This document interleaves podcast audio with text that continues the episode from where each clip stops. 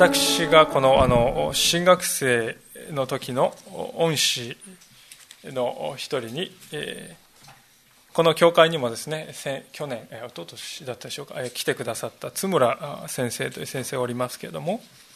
まあ、その先生から学んだことが多くありましたがその中で特に印象に残っている言葉がありますそれはこういう言葉です聖書を読むときに類似だけに目を奪われてはならない。むしろ、類似の中の相違こそが大切なんだ。ですね。そうおっしゃっていました。まあ、言葉を変えていますと、まあ、一見するとこ似ているんだけれども、細部、細かいところを見ると違う。でそのです、ね、細かいところこそが実はとっても大事なことを語っているんだよとそういうわけであります。で、実際聖書の中ですね、読んで、私たちはこう聖書を読んでいきますと、とても似たような出来事が連続して起こっているように思えるところがあるわけです。で今日の箇所などはまさにその典型的な例でありまして、今日15章でありますけど、その前の14章を見ますと、えー、同じようなですね、記事が、5000人の給食と呼ばれるですね、記事が書かれています。5000人の人がパンにありついたというですね、奇跡が書かれているんですよ。でしかしところがこの14章の次の15章に今度は4000人の人がですねパンに預かったそういう奇跡が起こったとそう書いてあるわけです。で私たちはこれを見ますとですね一見して全く同じようなことが起こったんじゃないかと思いますね。でなぜ2回も書く必要があるんだろうかと不思議に思ったりするわけです。でしかしよくよく見ると実は非常に大切な違いがあるわけです。今日はですね、その違いのところを中心に聖書から学んでいきたいと思いますが、早速もう一度ですね、29節をお読みいたします。今日15章の29節をお読みします。それからイエスはそこを去って、ガリラヤ湖の岸を行き、山に登ってそこに座っておられた。とこう書いてあります。まあ、前回15章の21節にですね、書いてありますけれども、イエス様が最初にいたのはどこかというと、地中海というですね、まあ、ヨーロッパなどのですね、南にある地中海の沿岸のですね、ツロとフェニキア、ツロフェニキアというところでした。そしてまたシドンというそこからですね、数十キロ北の港町であります。でそのですね、ツロやシドンというところから南東方向に、まあ、えー、皆さんから見ると南西になってしまうかもしれませんがこの南東方向に7 8 0キロですね移動するとガリラヤ湖というですね湖が浮かんでおりあります、えー、直線ですね7 8 0キロですから道のりでぐにゃぐにゃ行くと100キロぐらいですね旅があったわけです。28節と29節の間には100キロぐらいの旅があるんですね。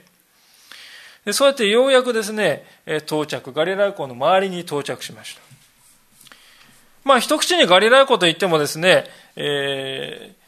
周囲はですね、50キロメートルもある非常に大きい湖でありますから、ガリラ湖のヘリって言ってもどこのヘリなのか、こっちなのか、こっちなのか、こっちなのか、わからないんですね。これでですね、聖書はですね、このマルコの福音書に、実は今日の箇所とですね、同じ記事、同じ出来事を違う書き方で書いてある箇所があります。マルコの7章の31節というところに、今日の箇所とですね、同じ出来事を扱っていると思われる並行箇所があるわけですけれども、そこを見るとですね、この場所がですね、実はある程度細かく書いてあって、それはデカポリス地方のあたりとこう書いてありますね。えデカポリスっていうのはですね、えデカとポリスではないですよね えギリシャ語でですね、銃の町ってですね、デカっていうのは銃です。ポリスというのは町という意味です。銃の町という意味でありまして、その銃のですね、大きなですね、町があって、ギリシャ人がそこに住んでいました。でこの10の町は都市国家って言って裁判所とかね、自分たちで持っているわけです。そういうですね、非常に大きな都市国家がですね、このガリラヤ湖の東側の地域に、ね、10の町がこうあったわけですよ。その地方なんですよね。ですから当然ですね、そのギリシャ人が住んでいる町ですから、ユダヤ人じゃない人が住んでいるわけです。違法人の町々、地域なんですね。で前回見たですね、ツロ・フェニキアのですね、女性というのもユダヤ人ではない、違法人でありました。で今日の場所もまた違法人たちが住んでいる町であります。ユダヤ人じゃない人たちが住んでいる。で、これは実は後々とても大事な意味を持っていくんですが、ともかくもこのガリラヤ湖のですね、東側のこのデカポリスの地方というのは、今はですね、ゴラン高原とこう呼ばれていますよね。ゴラン高原と言いますと、まあ、イスラエル軍がですね3 4 0年ほど前に戦争が起こったりしている。ある意味ではですね非常にこう戦略上の重要な地域と今は呼ばれているそういう地域です。でこのゴラン高原はですねガレラ湖っていうのは世界で一番です、ね、低いところにある湖ですよね。海の面よりもマイナス200メートル以上のところにですねガレラ湖があってそしてこのゴラン高原っていうのはですね海抜この0メートルとかあるいは海抜300メートルとかいうことですから。このガリラ湖からですね、ここ登っていくとですね、500メートルぐらいあるんですよね。歴史としてはこう山であります。ですから、この29節に山に登ったっていうのはですね、そこら辺のこの丘に登ったというよりは、歴史として山に登ったということであります。で、そういうの場にイエス様は登って腰を下ろされたわけです。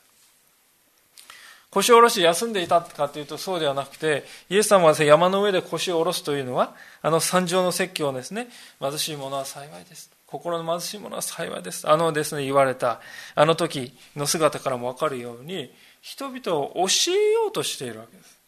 山のですね、上に座って、そこからですね、下の方に座っている人々に話す、よく声が通ります。そのように教えようとしていたわけです。で、そこに案の定です。大勢の人々がやってきたんだ。それが今日の箇所のセッティングですよね。30節もう一度します。すると大勢の人の群れが、足の苗えた者、手足の不自由な者、盲人、口の聞けない者、その他多くの人を身元に連れてきた。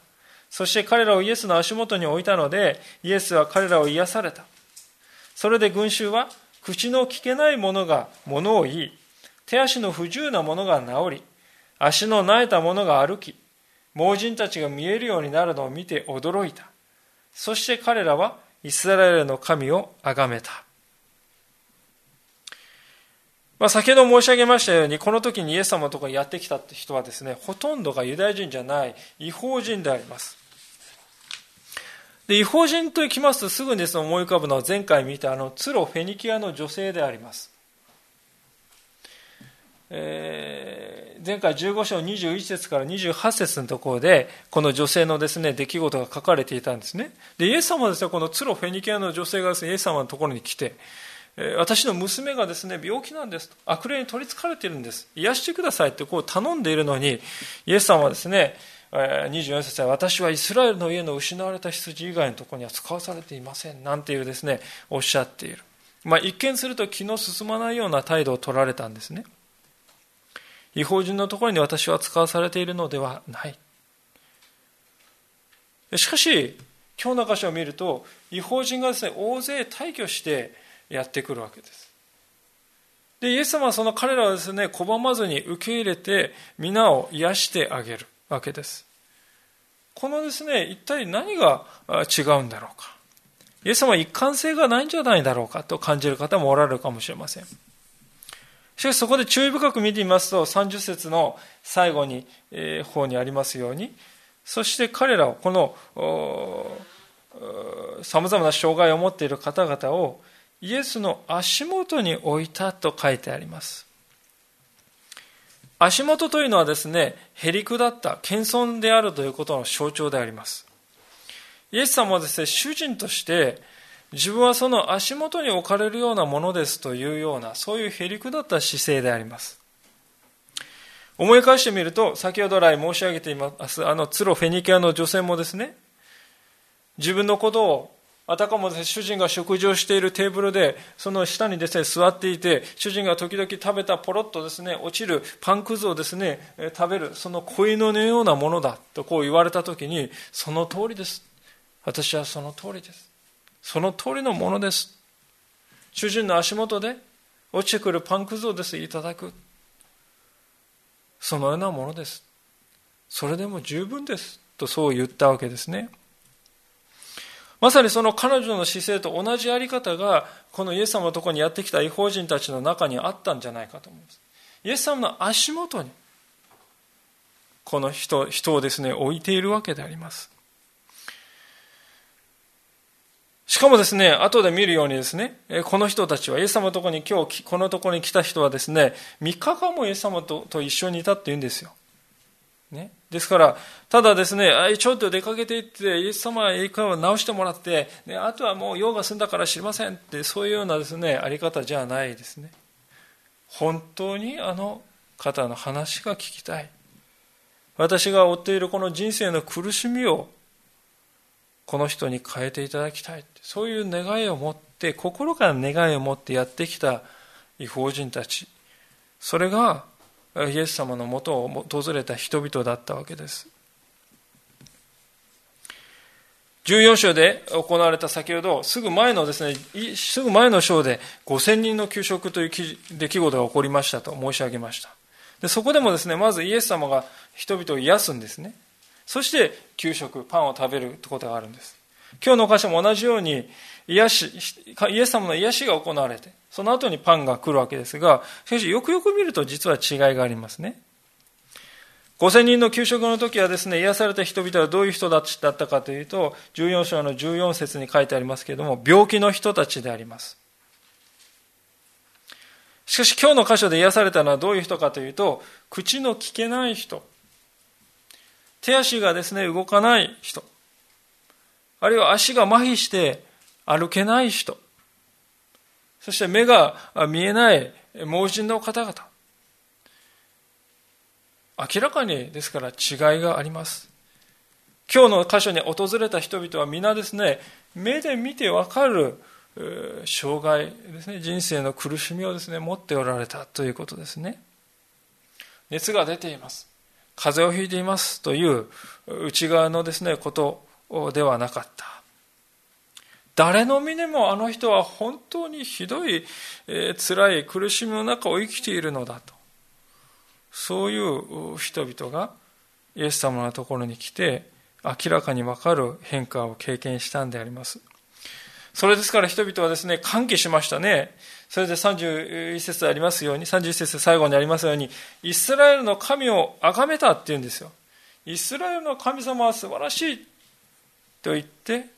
違法人の人たち、それはですね、毎週礼拝に行く人とか、聖書のことをよく知っている人とか、そういう人ではない、神様のことを知らなかった。でもしかし、このイエスというお方のところに来るときにこういうことが起こるとは、誠にイスラエルには本当の神様がおられるのだ。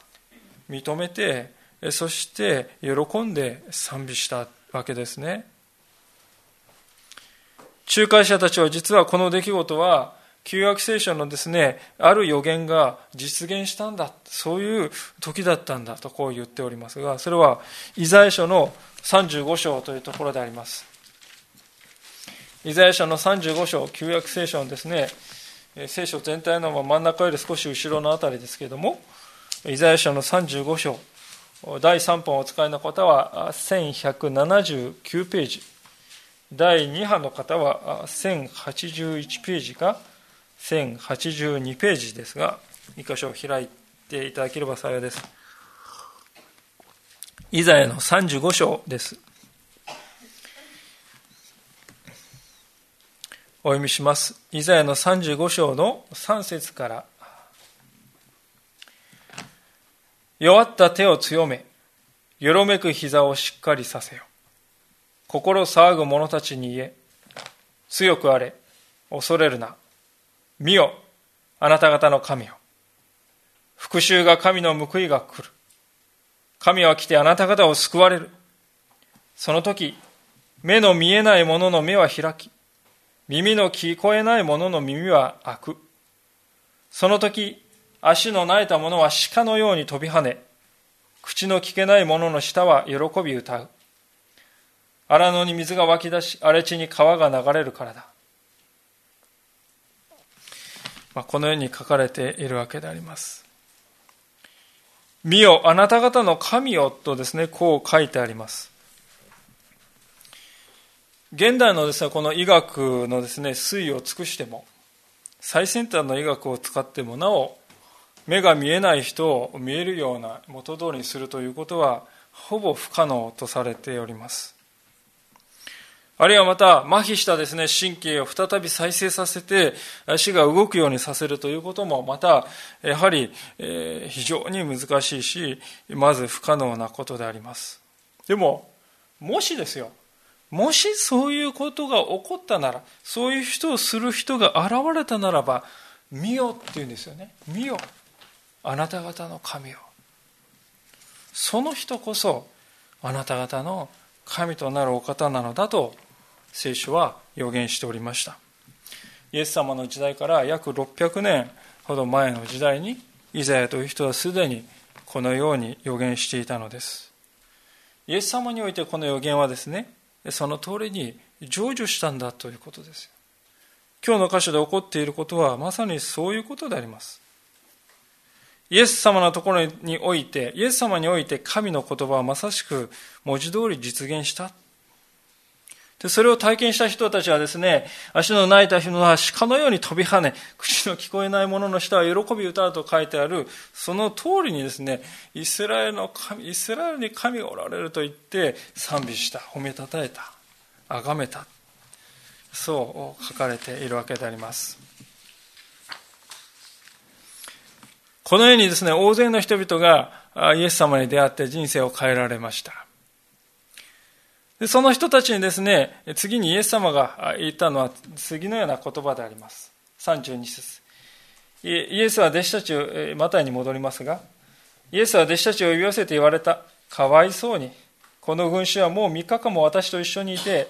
食べるものを持っていないのです。彼らを空腹のままで帰らせたくありません。途中で動けなくなるといけないから、とこう言います。イエス様はですね、かわいそうにとこう言っているんですが、まあ、かわいそうにととですね、ちょっとこう、まあ、多少軽いかなと思うんですね。これもともとのギリシャ語のですね、では、スプランクニゾマイっていうんですけど、スプランクナっていうのは、まあ、腹渡というですね、よく言われますけども、腹の中身ですよね。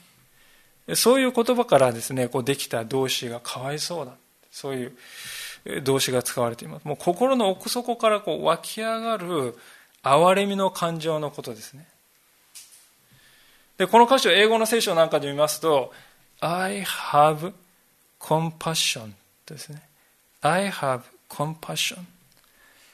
私は憐れむとこうですね、書いてありますね。実は聖書の中で、イエス様はこのようにですね、私は憐れむというふうにですね、言っておられる箇所はですね、実はこの箇所だけなんですね。イエス様はこれまでもう3日間も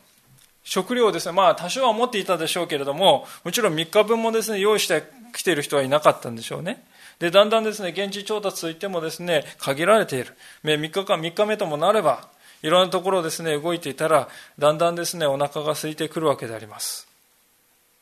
で、疲れ果てていく、そういう人々をイエス様は見ていました。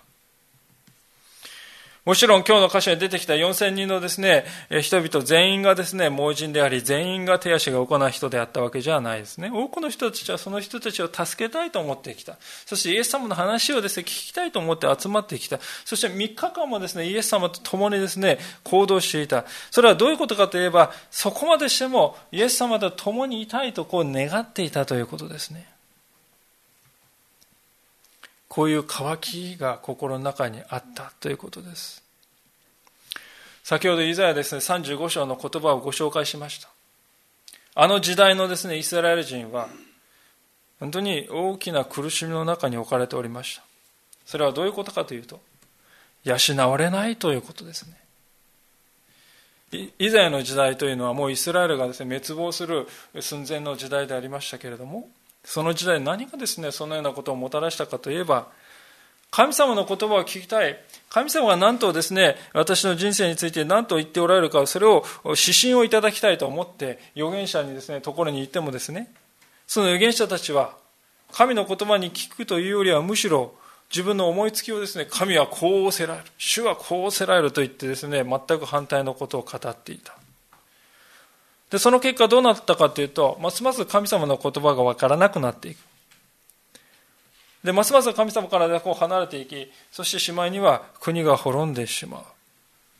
私たちは国が滅びるということで本当に体験するのは難しいですね。まあ、日本は一度廃墟になったとは言っても、しかし国が全くなくなったわけではない。しかしイスラエルは国が全くなくなって違う人々が住むようなそのような場所になったわけですね。ですからそのイザヤの時代の人たちはあたかもこういう状態だったと言えます。羊がお腹を空かせて新鮮なですね、草を欲しい、新鮮な食べ物を欲しいと、羊飼いさん、どこにそれがあるか教えてくださいと言って言ったのに、代わりにですね、これでも食べていろと言って、石を投げつけられたかのような、そんな時代だったということです。聖書はですね、そのような偽りの預言者たちを、偽りの羊飼いに例えています。イザヤはそのような中で孤軍奮闘しておりました。そして彼はですね、本当にですね、人々を養い、本当に人々を牧してくださる牧者なる、お方が、神様が、やがてやってくるということを教えられて、そしてそれを先ほどのイザヤ35章に記録したわけであります。その予言が今や完全に成就した。イエス様のところに来る者は何も不足することはない。神様の言葉を十分に受けて、痛みを癒していただいて、生きるために必要な糧を全ていただいて、そして憐れみも受ける。そういう時代が到来したのだと、聖書は今語っているわけであります。イエス様はですね、この時突き動かして、突き動かしていた力は憐れみでありました。イエス様はですね、羊飼いがどこにいるのか、本当の羊飼いはどこにいるのかとさまよっていた人々が、ご自分のところにですね、助けを求めてこう、押し寄せてくるわけですよね。その姿を見た。で、彼らの心がですね、満たらされていない。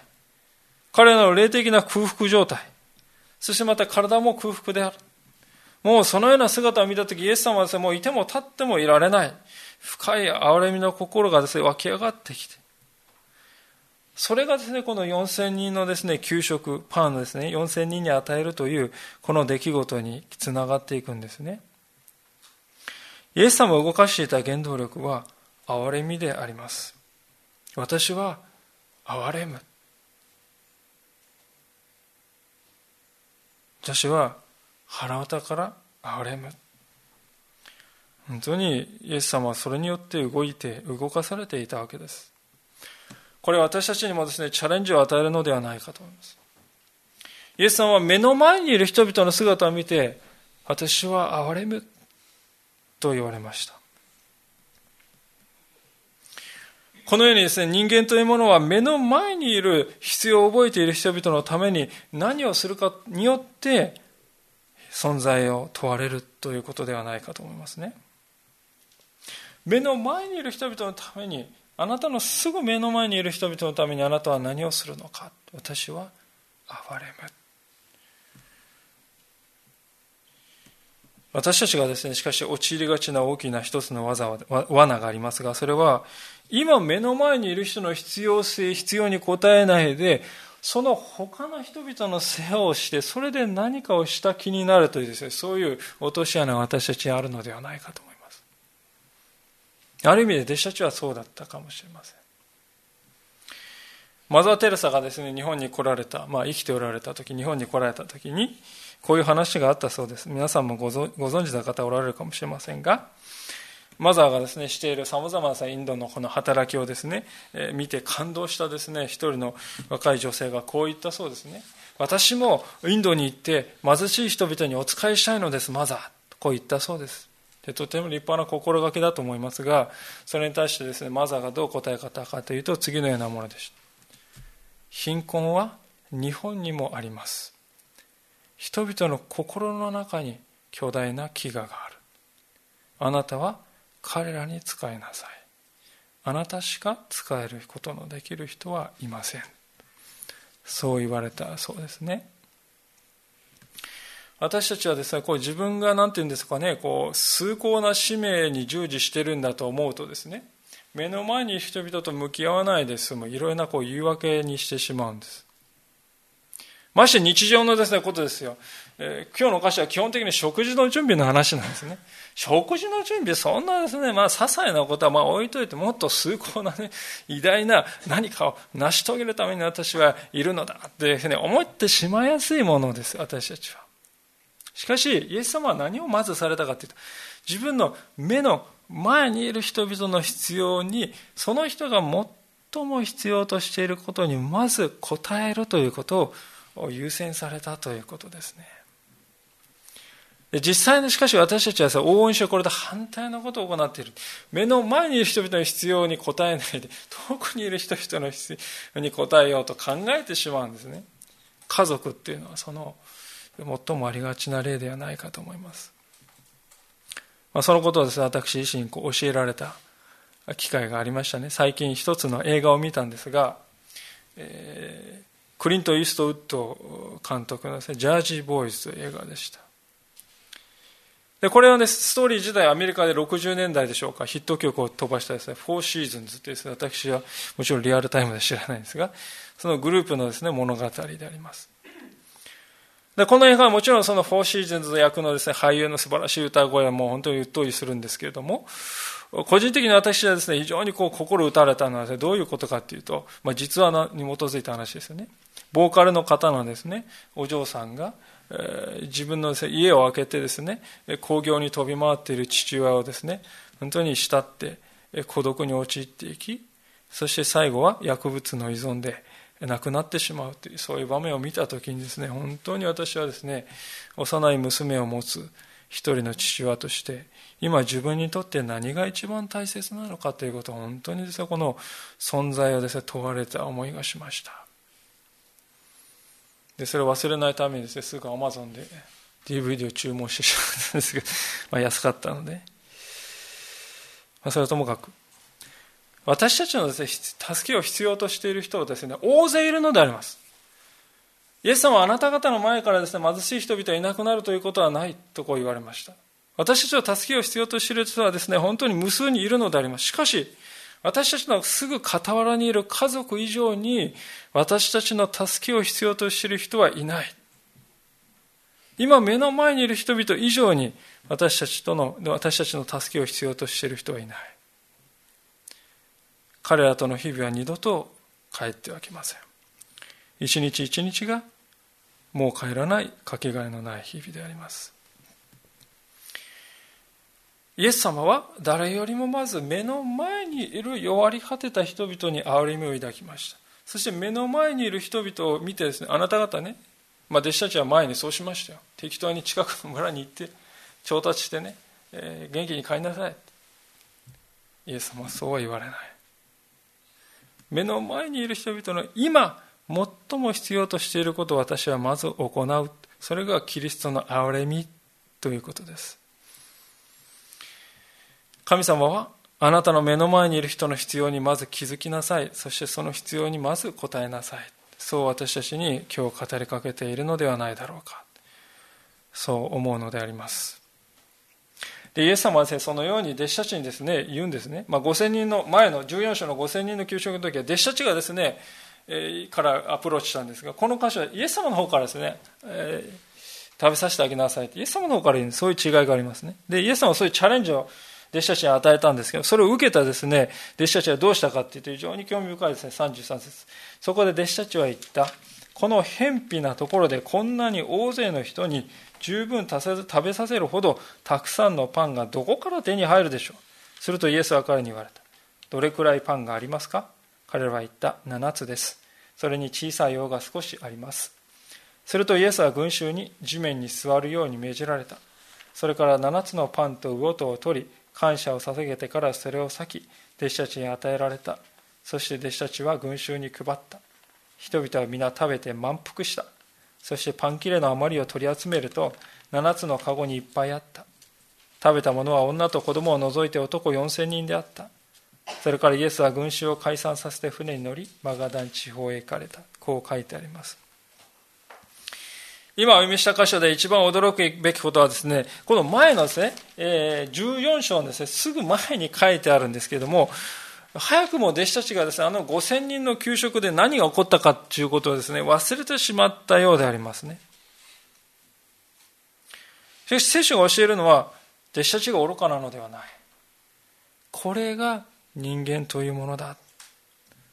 ということを私たちに教えようとしているんじゃないでしょうか。私たちも同じなのだということです。私たちはですね、こう聖書をですね、通読していますと、14章を読んで、次の日にはね、15章を読みますから、もう1日でですね、12章から15章ワープしてしまいますね。それえー、もう書いてある、そのね、15センチ次のページに行くと、あれ、もう忘れてるのっていうふうに思ってしまいます。で実際はですね、この14章から15章にかなり時間が経っているわけであります。ガリラヤ湖をですね、何回か行ったり来たりしていますし、そこからですね、ガリラヤ湖から通路シドンまで直線で80キロあってですね、まあ、道のり100キロぐらいあって、それをぐるっと一周してくるわけですから、200キロ、300キロの道のりをですね、歩いて旅していたんですね。車もない、自転車もない、その時代に歩いて、しかも何百メートルの山をこう登ったり下ったりしながら歩いて旅していた。でそういう日々の中で多くの出来事を経験すると私たちはですね、昨日何が起こったかということも忘れるんですね。例えば皆さんどうでしょうか？皆さんの中で昨日のですね、お昼ご飯何だったかって言われてですね、パッとこう思い出せる人がどれぐらいいらっしゃるでしょうか？うーん、まして3日前の金曜日のお昼ご飯何だったでしょうか？こう言われてですね、もうまあ、食べたことは覚えてるけども、何だったかなと本当に難しいです。ですから記憶っていうのは非常にこう私たちが思っている以上に非常にこう主観的なんですね。覚える必要がないと思ったらですね、覚えないんです。何らかのですね、言葉や教訓と関連づけて、これを私の心に蓄えていこうって思わなかったら、もうあっという間にですね、飛び去ってしまう、そういう性質を持っておりますね。ですから弟子たちがですね、そのたった前のページに書いてある5000人の給食、あれ、ここでね、イエスさんは5000人の人にね、えー、5つのパンからですね、養ってくださって、配ってくれたり、それ経験してるのはなんで忘れるかなって私たちは思いますけど、それが人間なんですね。何が意味、どういう意味があるか。イエス様はどういう方なのか。これ何を意味してるのか。本当に深く考えて、それを心に留めようと思わなければ、ころりと忘れてしまうわけです私たちは3日前の昼食をですね思い出すことはできないそれはそのですね情報に価値がないと思っているからでありますあれはもうありふれたことなんだイエス様は奇跡、まあそれはありふれて起こっていることですよ。取り立てて心に留めることでもない。そう思ってしまったら最後忘れていってしまうのであります。だからこそ私たちはですね、日々聖書の言葉に親しんで心をリフレッシュして記憶をリフレッシュしてそしてまたこの前主の前に共にこのように礼拝をして神様やあるいは兄弟姉妹とですね共々に交わってそうして積み重ねて少しずつ少しずつ私たちの心の中にこの神様という方は形作られていくんじゃないかと思いますね。で、もちろんですね、私たちに忘れやすいものでも例外はありますね。例えば同じような出来事が2度繰り返す時です。それはですね、私たちの記憶はもう鮮烈になります。例えば、3日 ,3 日前のです、ね、お昼はですね、皆さん忘れてらっしゃると思うんですが、今日のお昼ご飯にですね、また同じものが出るとですね、あれ？これなんか食べたんじゃない？いやいや、あの、金曜日に食べてまた出てきたよって思うわけですよね。同じようにですね、こう5000人の給食があったのに、また4000人の給食があるということはですね、もう非常にですね、2度目っていうことはですね、後から振り返ると非常にこう印象深く思い出す、記憶するわけであります。忘れやすい弟子たちもですね、この聖書にしっかりとこの2つの出来事が書かれて、私たちは2000年間、立ってもそれを見ている。それはですね、この奇跡がある意味繰り返されたからです。神こそが養い主である。その大切な意味を教える。そのことも含めてイエス様はこのことを繰り返して行われたわけであります。それでもなお私たちは弟子たちの姿を見てやはり呆れる思いがあるかもしれません。でも私たちはイエス様が神様であるということをもう知っています。イエス様が蘇った救い主であるということも知っています。しかし、この時の弟子たちはどうでしょうか？イエス様の正体はですね、まだまだ謎めいていたんです。あの、イースターの朝まで、イエス様はですね、蘇ってですね、弟子たちの前に姿を平安があるようにと言って現れるですね、そのイースターの朝まで弟子たちはですね、イエス様の本質をですね、まだ知らなかった。私たちにとってはこの5000人の給食も4000人の給食も、その意味もですね、明白かもしれないが、当時の弟子たちには分からなかった。ですからもし私がこのですね、現場にいたらですね、多分こうイエス様に言ったんだろうと思うんですよね。いやイエス様、無理ですよ、これ。どん、こんなど田舎でね、こんな食料どうやって調達するんですか仕出し屋さんで仕出し弁当頼むっつったって2週間に前ぐらいに注文しないと無理って言われるじゃないですか。しかも4000食ですよ、4000食。40食とは違いますイエス様。そう言ってしまうに違いないと思いますね。今の時代は流通がですね、本当に発達しています。ロボットが食べ物をですね、もう大量に作る時代です。それでも依然として私たちは今あなたの目の前にいるお腹を空かせた4000人の人々を一食の夕食にありつかせなさいと言われて途方に暮れるんですね不可能なんです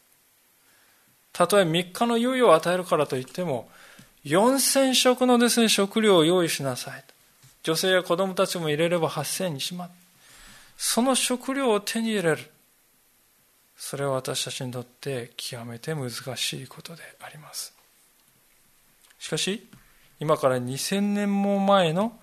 ガリラヤの片田舎でイエス・キリストは確かにそれを行ってくださったのであります。トラックもない。機械もない。焼き窯もない。そんな時代でイエス様はすでに確かにこのことを行っておられた。でこれは何を意味しているかというと今日のメッセージもさタイトルにもさせていただきましたが神様が私たちを養ってくださるというこの原則であります。見ていて明らかなように弟子たちはですねこれ何の力もないですね。何の力もない何の役にも立っていないじゃないですか。まあ、配るっていうですね役には立ったんですけども生み出すということにおいては何の役にも立っておりません私たちも同じなんですねどれだけ文明が発達しても私たちは無から有を生み出すということはできないんです。神様だけにそれはできることです。ですからこの歌詞が教えている一番大きな教訓というのは神様に求めなさい。神様は養ってくださるというそのことに尽きるということですね。神様が私たちの想像を超えたところから私たちに食べるものをくださる。神様は私たちの必要をよくご存知で、私は憐れむと言って私たちをご覧になり、そして私たちの貧しさを満たしてくださる。ですから心配せずに主に求めていけばよいのだということです。でそう言われてもですね、本当に多くの場合に私たちは人間の力に頼ってしまうわけです。弟子たちもですね、そうでした。で、無理でした。無力でした。彼はどうやったらパンを調達できるかと考えるまでもなく、初めから無理無理とこう決めてかかっていました。で、そのようなですね、凝り固まった姿勢が、そういえばイエス様は5000人の給食の時ああいうことしてくださったよな、今回もしてくださるよな、とは思えなくさせてしまった。しかしイエス様にはおできになる。神様に不可能はない。神様こそは養われる主であるということであります。実はですね、イエス様はこのように養ってくださるこのことはもっと深い意味を持っているわけですが、36節もう一度見ますと、こう書いてあります。それから 7, つのパンと魚とを取り、感謝を捧げてからそれを裂き、弟子たちに与えられた。そして弟子たちは群衆に配ったとこう書いてあります。私たちは何気なく見るんです、この箇所。でもですね、実はイエス様はここでパンを取り、感謝を捧げてからそれを裂き、そして弟子たちに与えられた。この動作に使われている取り、感謝し、裂き、そして与えるという動詞は、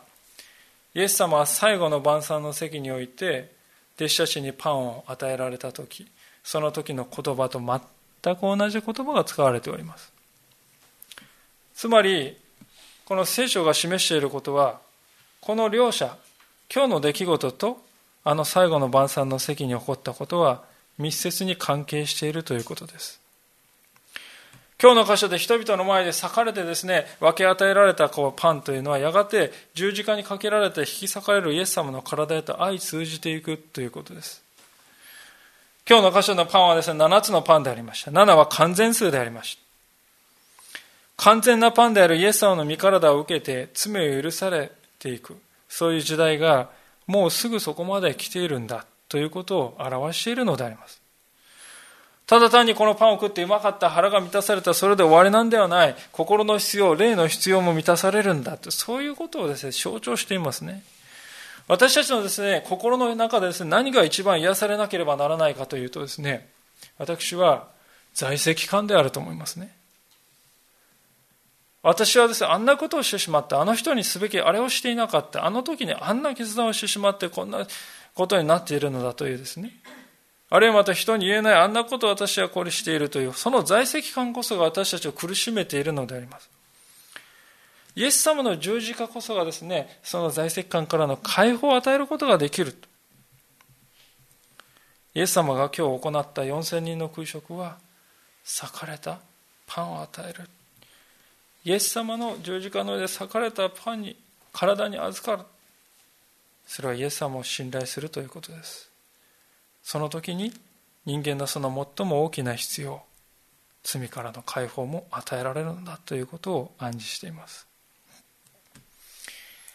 さらに言いますと今日の箇所ではですね本当に4000人というですね大勢の人々が一度にですね満たされたんですでその絵というのはですね皆さん想像してください山に登ってですね4000人の人ですよ女性や子供たちもいればですね8000とかそういう人たちですよその大勢の人々が一つのパンにからですね、分けられたパンを預かっているわけです。それで喜び楽しんでです。これは何をですね、象徴しているかというと、やがて私たちが行く天の御国の宴を象徴しているということですね。私たちは誰もがやがてはですね、この地上における衣を脱いでね、肉体を脱いで神様前に立つ時がやってきます。その時に、このように今日の箇所にイエス様をですね、のもとを訪れてイエス様を求めた人々がどこに行くかというと、この宴なんですよ。この永遠の神のですね、祝宴にですね、預かるんですね。今日の箇所を見ると、信仰を持ってイエス様のもとを訪れた人はですね、どうでしょう、誰一人欠けることなく癒されて、心も満たされて、また体も満たされたんですね。こういうことが起こる。もっと素晴らしいことが起こる。病や苦しみのない体、飢えることのない体を私は与える。イエス様を与えるパンにはそういう力があるんだということを表しているわけです。いかがでしょうか皆さん。前回見たツロフェニキアの女性は違法人でした。神の選びの民ではなかったんです。しかし彼女はですね、私は確かに本当にそういうもんです。選ばれるようなものではございません。でも、パンくずはいただきますと言いました。彼女は自分の立場を正直に認めた上で信仰によってパンくずはいただきますと申し上げました。そしてそのパンくずを受けたんですね。彼女が切に求めていた娘の癒しには十分すぎるほどの恵みでした。彼女が道を切り開き、そしてその後に続く人々。今日の箇所で信仰を持ってですね、イエス様の音を足元をですね、訪れた人々。その全ての人々に対して、イエス様は道を開いてくださった。そしてイエス様は、パンくずをくださいと言っていた人々に、えー、ですね、神の選びの民が受けたのと、それ以上の祝福を、7つの籠がいっぱいになるほどのパンを私はあなたに与える。返してくださる。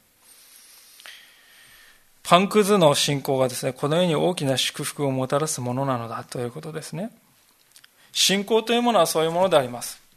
神様この一かけらをくださいと言って、へりくだって求めたものが、七つの籠がいっぱいになるようなものをいただくということです。神様のなさることはですね、本当に不思議なことですね。ですから皆さん、私の信仰は本当にこんなちっぽけであるかないかで、それでですね、卑下しないでください。どのようなですね、小さな信仰であっても、それは真実に神様にですね、向かっていくのならばですね、それは計り知れない価値を持っている。私たちとイエス様との関係は永遠に続くものであります。イエス様は目の前にいる人々の必要を満たされました。今も私たちの祈りを聞いて、私たちを憐れんでくださる。私はあなたを憐れむ。そして私たちの必要を満たし、私たちのためにご自分の命をも与えて、私たちを解放し、そしてやがては天の御国にある主と共なる永遠の交わりにまでも私は導くとこう約束してくださっております。ですから私たちはこの地上において誰により頼んで生きていくのでしょうか。私を養ってくださることは誰なのだか。この腕が、この知恵が、この才覚が、この体力が私を私や私の家族を養う。そうなのでしょうか。誰が？私の養い主でなのでしょうか。もう一度この朝イエス様を熱く求めようではありませんか。お祈りいたします。